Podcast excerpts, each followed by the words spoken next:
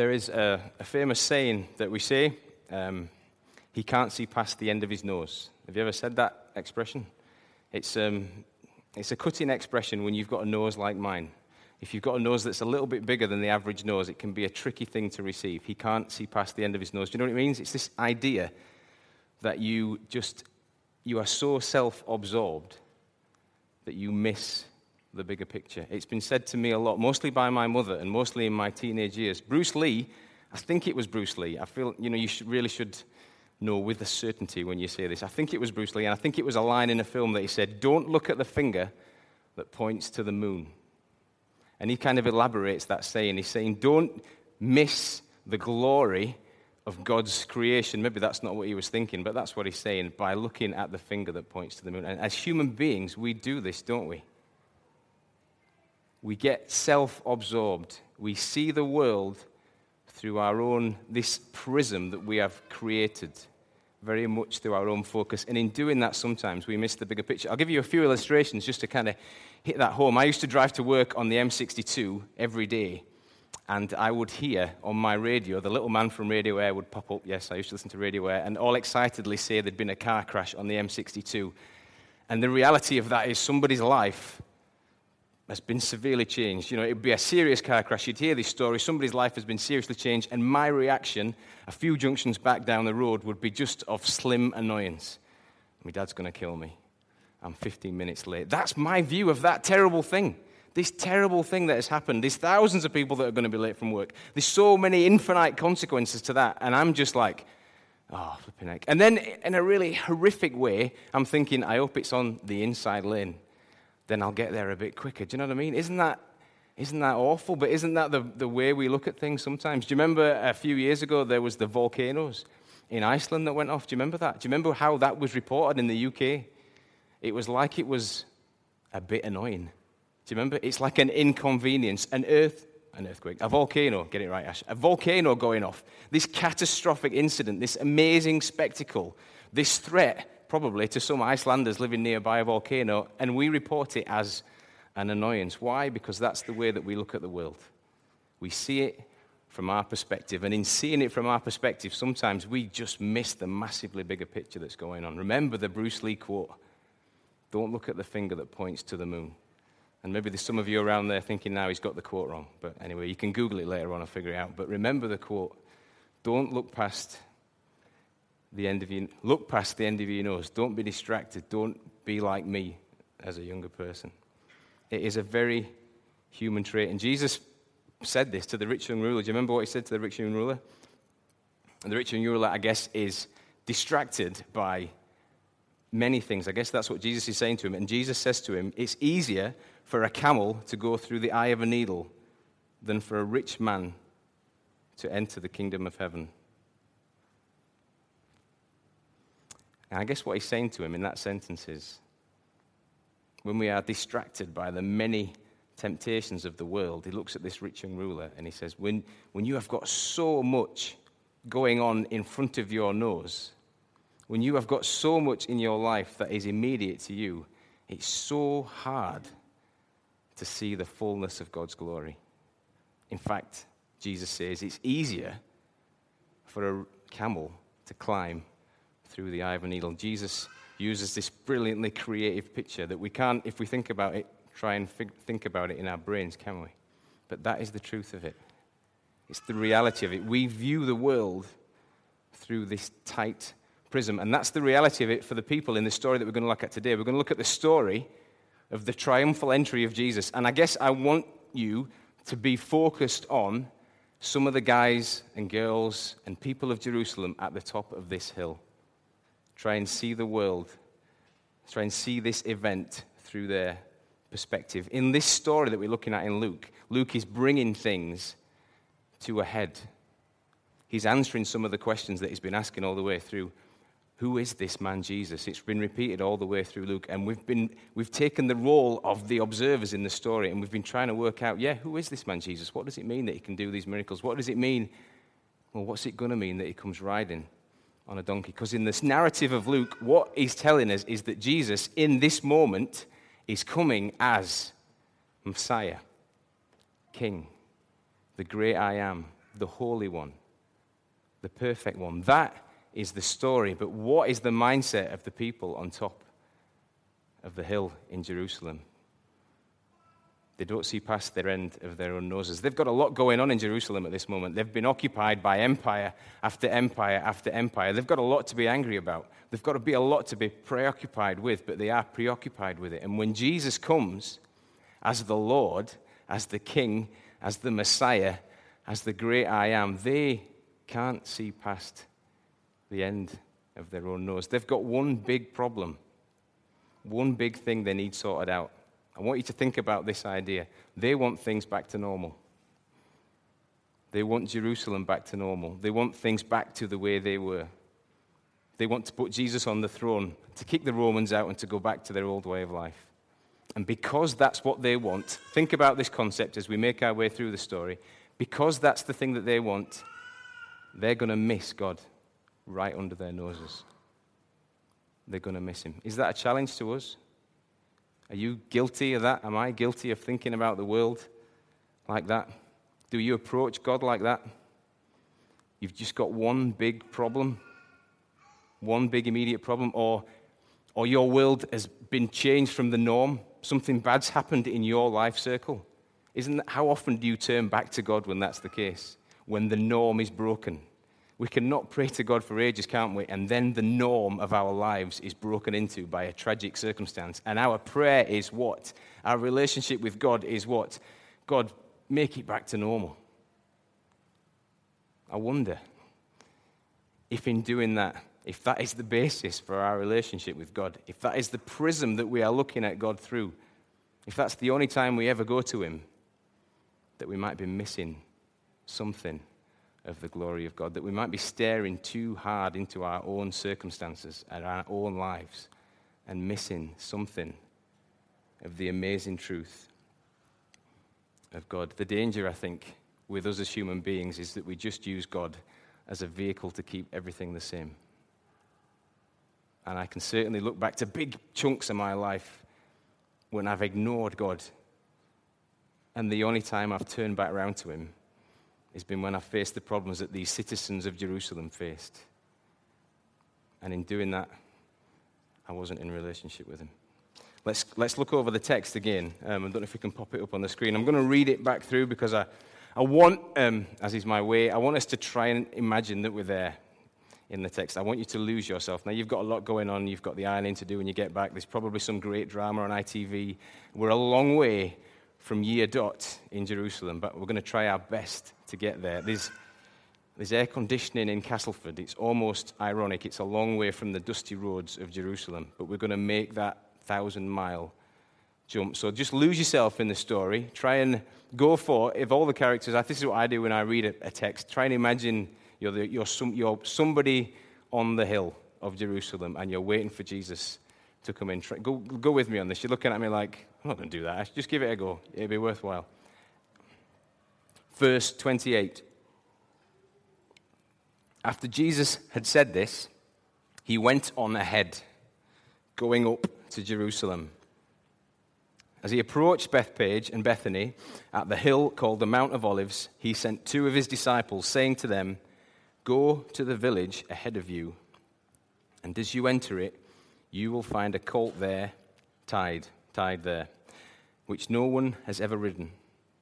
Untie it and bring it here. If anyone asks you, Why are you untying it? say, The Lord needs it.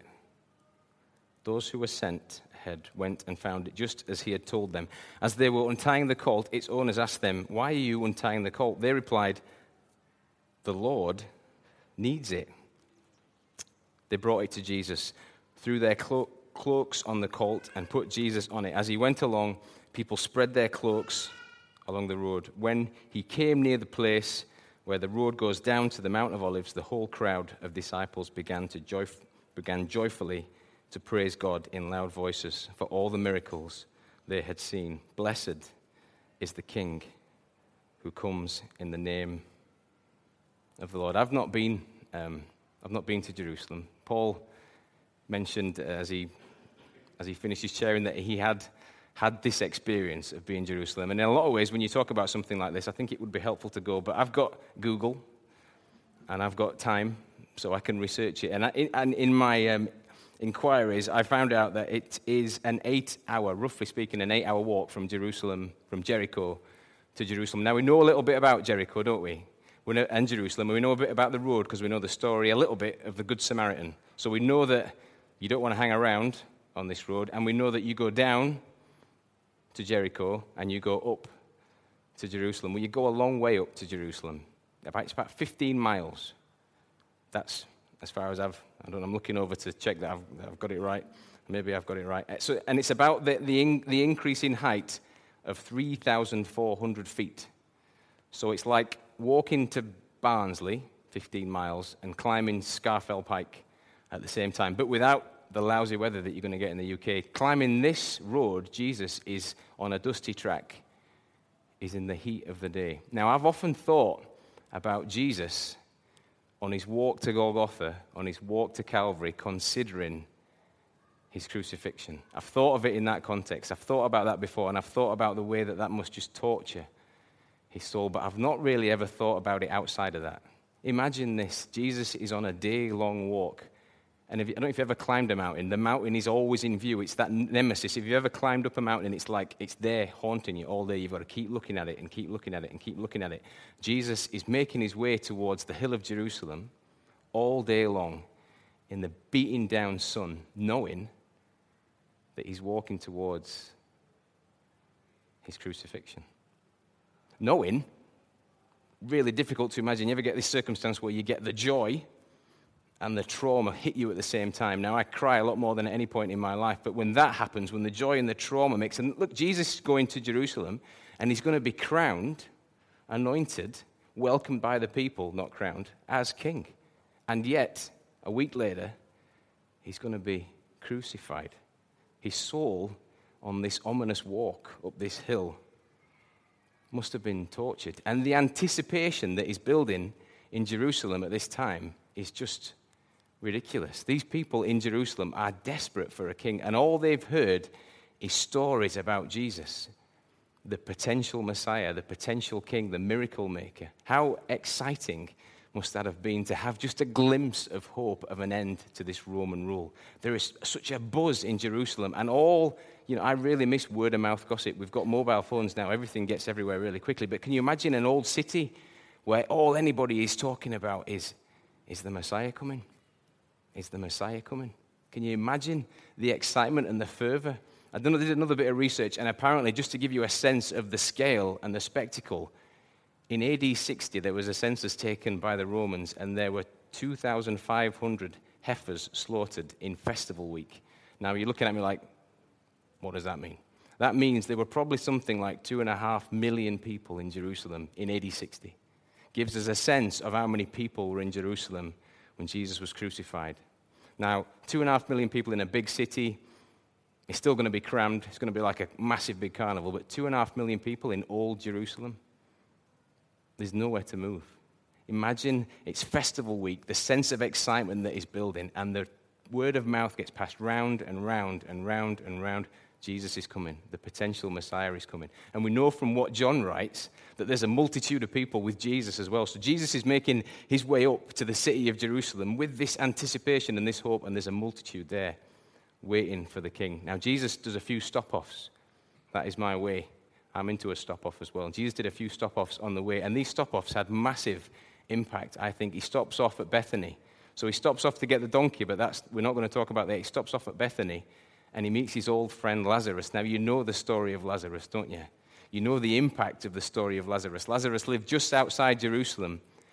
Everybody had heard about the death of Lazarus, and everybody had heard that Jesus had raised him from the dead. Can you imagine the excitement that carries with this multitude of people that follows this potential king as he sits there and has dinner with this guy that was dead? And the, the swell grows. Inside the house, Remember the story? Mary anoints Jesus with pure nard, which is probably the worst name for perfume I can ever think of. It makes me not want to buy some, but apparently it's awesome. And she anoints him with a pint of pure nard. I don't know if you've ever spilt any amount of aftershave anywhere in your car. I made the mistake of doing that in my old Fiesta, some Old Spice, and it lingered for a long time. And I always felt that whenever anybody got in, there was a seediness to myself. Do you know what I mean? They would get in the car like, who is this? Why would you lace your car with Old Spice? And I almost felt the need to explain, but it lingered for ages and ages. Think about this Jesus gets to the top of the mountain, he reaches Jerusalem. And this is just really a sidebar. And he's still going to have the smell of pure nard on him. Now, if you know anything about your Old Testament kings, they didn't crown the Old Testament kings, they used to anoint them. And if you read through the Psalms, you will read of how the kings would ride into Jerusalem on the donkey and that you could basically, you could smell them coming. Jesus gets to the top of the mountain with this fervor and this excitement for this king, and you can smell him coming. One more thing that they did just to, just to complete the scene they would sing what they call the Psalms of Ascent. Now, I should have really been able to figure out what the Psalms of Ascent were before I went to Bible college, but I learned at Bible college that they were the Psalms of Ascent were the Psalms of going up the hills. You know, not, not really a revelation, is it? But I figured it out. And this is what they did with Jesus. And they started, if you want a bit of homework afterwards, at Psalm 113. And they sang right through to Psalm 118, where they could say, Blessed is he who comes in the name of the Lord. Can you imagine this kind of celebration? They are ready to embrace him as king. And yet, do they know what they're doing?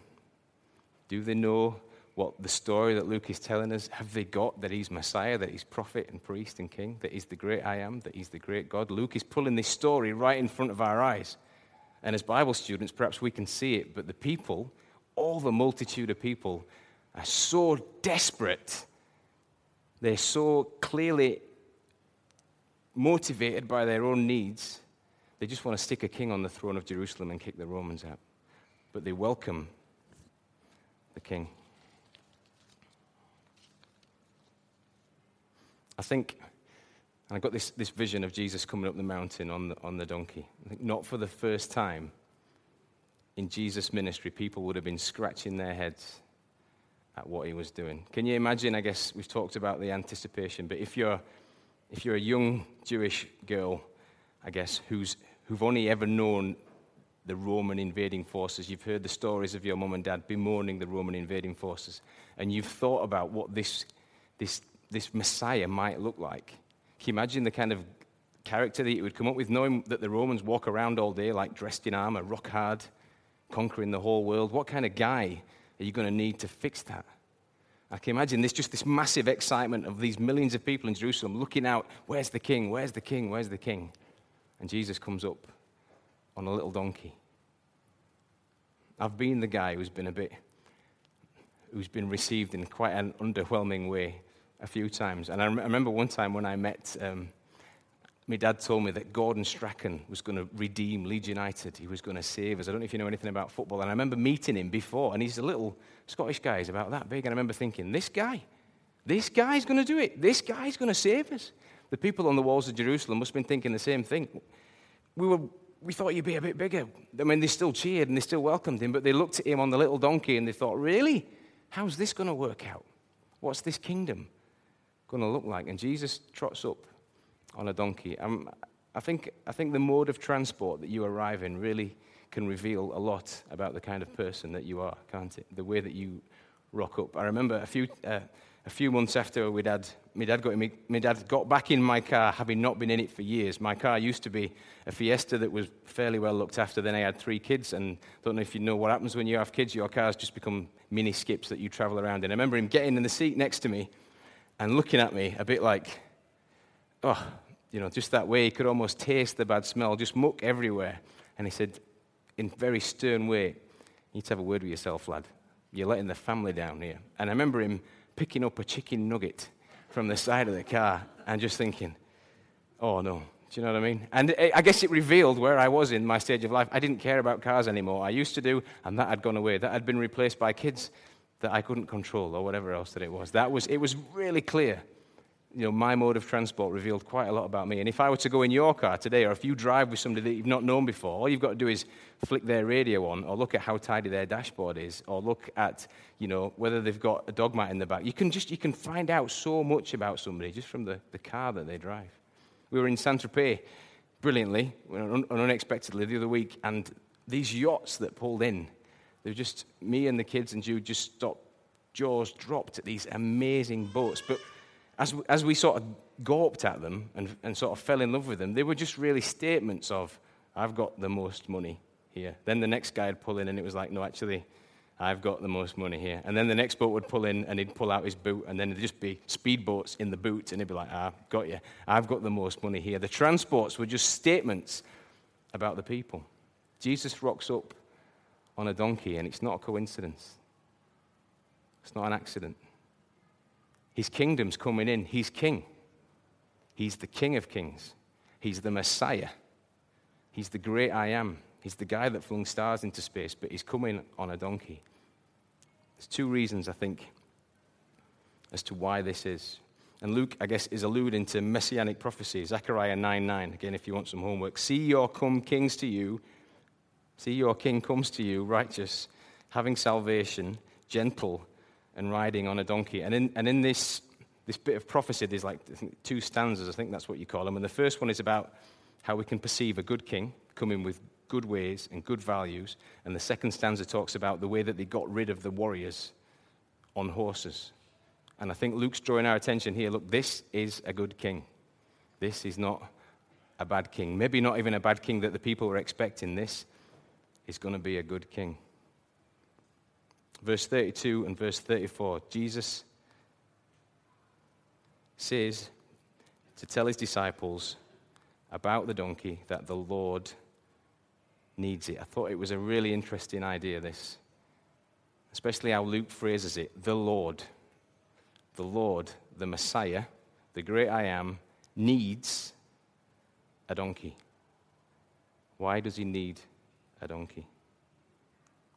To show the world that his kingdom is established on, is built around humility. This is the starting point of the kingdom. And Jesus makes a really clear point. I want everybody to know that foundationally, right at the start, this is humility. Jesus is saying, I'm not going to force this on anyone. This is up to you. It is going to be cloaked in and marked by humility. I'm just wondering just now if in your journey of faith or if in your journey of life you're feeling like you've lost your way a little bit. And, and part, as part of that conversation with yourself, you're thinking, I'm not sure, I, I'm not sure where a journey back to God starts.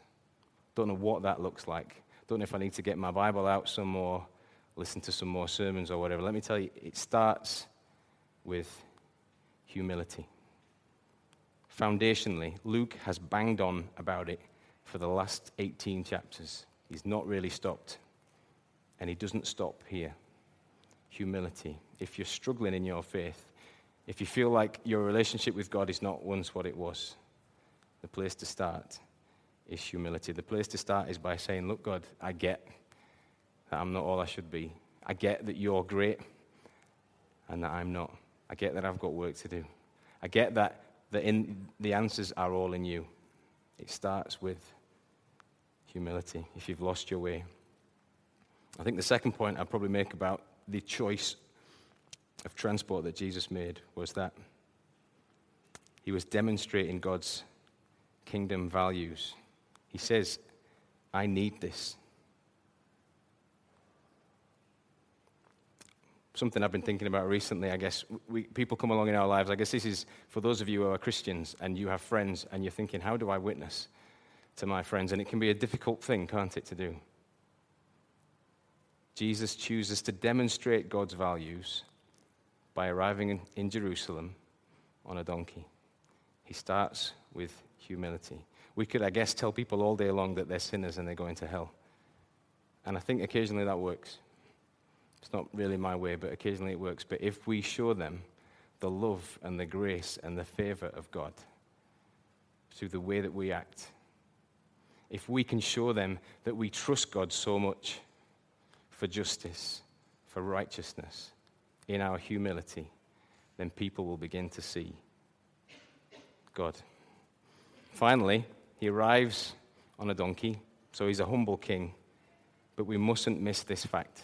This is not false humility. Jesus is coming as King of Kings. Luke started off by telling us in Luke 1:33 the Lord will give him the throne of his father David. He will reign over the house of Jacob forever. His kingdom will never end. The people on the top of the mountain are expecting a king to get rid of the Romans, to sit on the throne, and to have a good 50 years. That is not the kingdom that Jesus is bringing. Jesus is going to come and bring a kingdom that will never end. I guess when we think about this, when we think about if it's just a king, what the people doing laying down their coats, cheering him on, singing a song, that's, that's an appropriate response. I might do that if the Queen walked past. I think that's a good response. She might not want that, but she, you know, I might do that. It's a, it's a reasonable thing to do if it's just a king. But if this is God, if this is Yahweh, if this is the great I am, if this is the one that threw stars into space, if this is the one that was there at the beginning of time and will judge mankind at the end of time, then just putting your coats down and singing a song is inadequate, really. There's this challenge for us, I think, as God's followers. What do we do when we know or we think that this man that comes to Jerusalem is God? The only thing to do, I think, is to follow, the, follow him. One more thing, one more point. The people there were singing Hosanna. Um, I was brought up in a Christian family, and it was Hosanna is one of them words that I would often drag my, uh, not drag them along, my friends would come along to Christian things with me. So they'd come along to church or the youth group or whatever it was like that. And then you'd be singing a song, and the word Hosanna would come up, and you'd scream inside. It'd be like Hallelujah or Messiah, one of these words where your friends would look at you and go, What, what do you believe again? Why do you come here? Hosanna, just one of those words that nobody could quite explain. I feel like we should know what it means. I had, I had a, a preconception of what that word meant. I thought it was just praise and adoration. I thought when Jesus came, the people shouting Hosanna were saying, We've got it. We know exactly who you are. And we're here to say, Thank God for you. We can celebrate that. Hosanna, when I looked into it, means save me. That's what they're saying. Save me. Help me. I think what's really interesting about these people was that they didn't know what they needed saving from. They were shouting Hosanna, thinking Jesus can come and sit on the, the throne of Jerusalem and kick the Romans out. Isn't that interesting?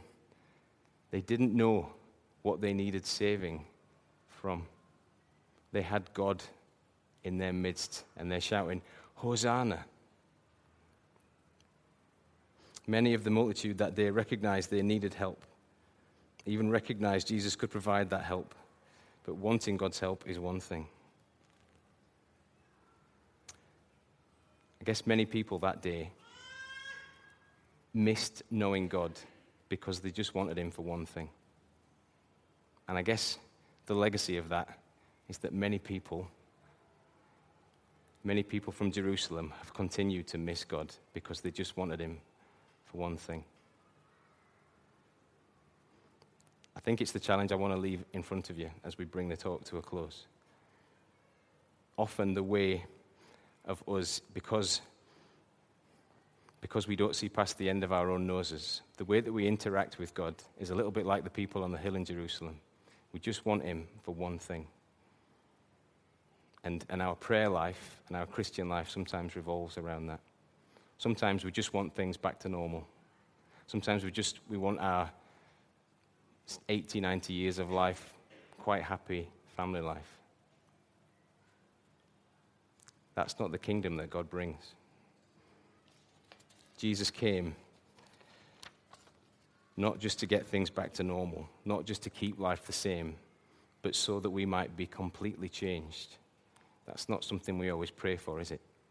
Our prayers often start, Father, Just pray for my little girl that she'll be healthy again and that everything will be back to normal. Just pray that we'll have enough money to get through the week so that everything will be back to normal. Jesus can do that, but he came so that we might be completely changed. He didn't just come so that he could deal with our one big problem. He didn't just come for the one thing that we keep nagging him about. He came for every avenue of our life. He came for every problem. He came that we might share celebration with him.